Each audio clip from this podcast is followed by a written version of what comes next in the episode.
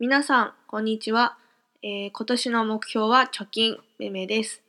というのも、2017年、全く貯金せずに、えー来て、今とっても後悔しているので、2018年は計画的に貯金をしていきたいと思います。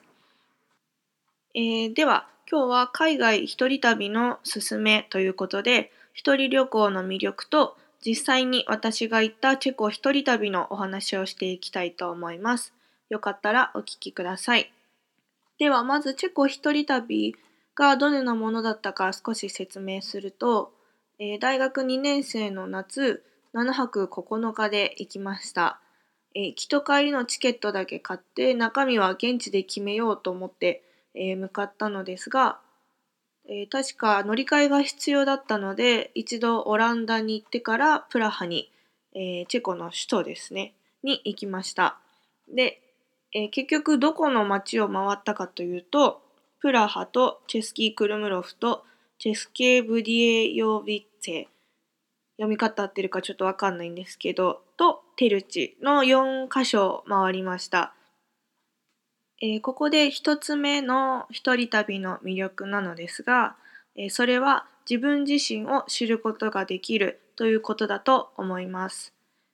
一人旅だと自分しかいないので自分でやるしかないですし自分の限界をそこで知ることができたりとかあこんなことできたんだっていう気づきがあるのが面白いところだと思います。ここで一つ人間やればできるぞというエピソードがあるんですけど、えプラハに着いて次にホテルに向かうっていう時にですね、えバスに乗るつもりだったんですけど、えまずコインがない。で地球の歩き方で予習していた自販機とは違うタイプで買い方がわからない。でしかも夜中に着いたので周りに人がいないということで、え結構最悪な状況だったんですけど、えここはやるしかないと覚悟を決めて、え両替のお兄さんにまず、えこのこれをどうにかコインにしてくれとチェコ語も英語も喋れない中どうにか変えてもらってで自販機で同じようにあの困ってる外国人がいたのでああだこうだやってどうにかチケットを買ってホテルに着くことができました。でもホテル着いてもうちょっと初日から帰りたいなとか思ったんですけどあのこの経験があったからなのか次の日から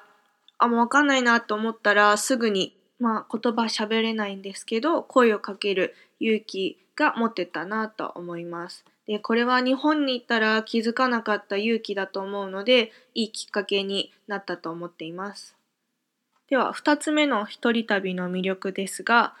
えー自分の思うままに行動できるというところが魅力だと思います。えーそのことについてもエピソードがあるのですが、えーチェスキー・クルムロフのお城のお庭が、えーとっても気に入ってしまってですね、えー一泊しかするつもりなかったんですけど、えー急遽もう一泊違う泊まるところを探して、え2日目はその気に入ったお庭をひたすらぐるぐるぐるぐる歩いて、えーベンチに座ってぼーっとするという、まあ、贅沢な一日を過ごした思い出があります。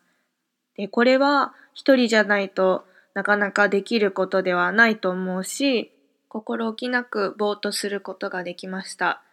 で思ったこと感じたことをあえて言葉にしたりとか形にしなくてもいいというところが、えー一人旅のいいところなのかなと感じます。えーでは最後になぜ海外一人旅を進めるのかというとやはり日本を出るとそれまでの自分の価値観だったり知識や、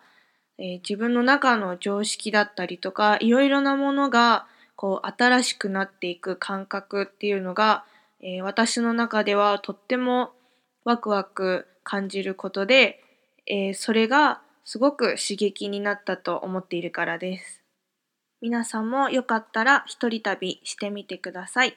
えー最後まで聞いてくださってありがとうございました。これで終わりになります。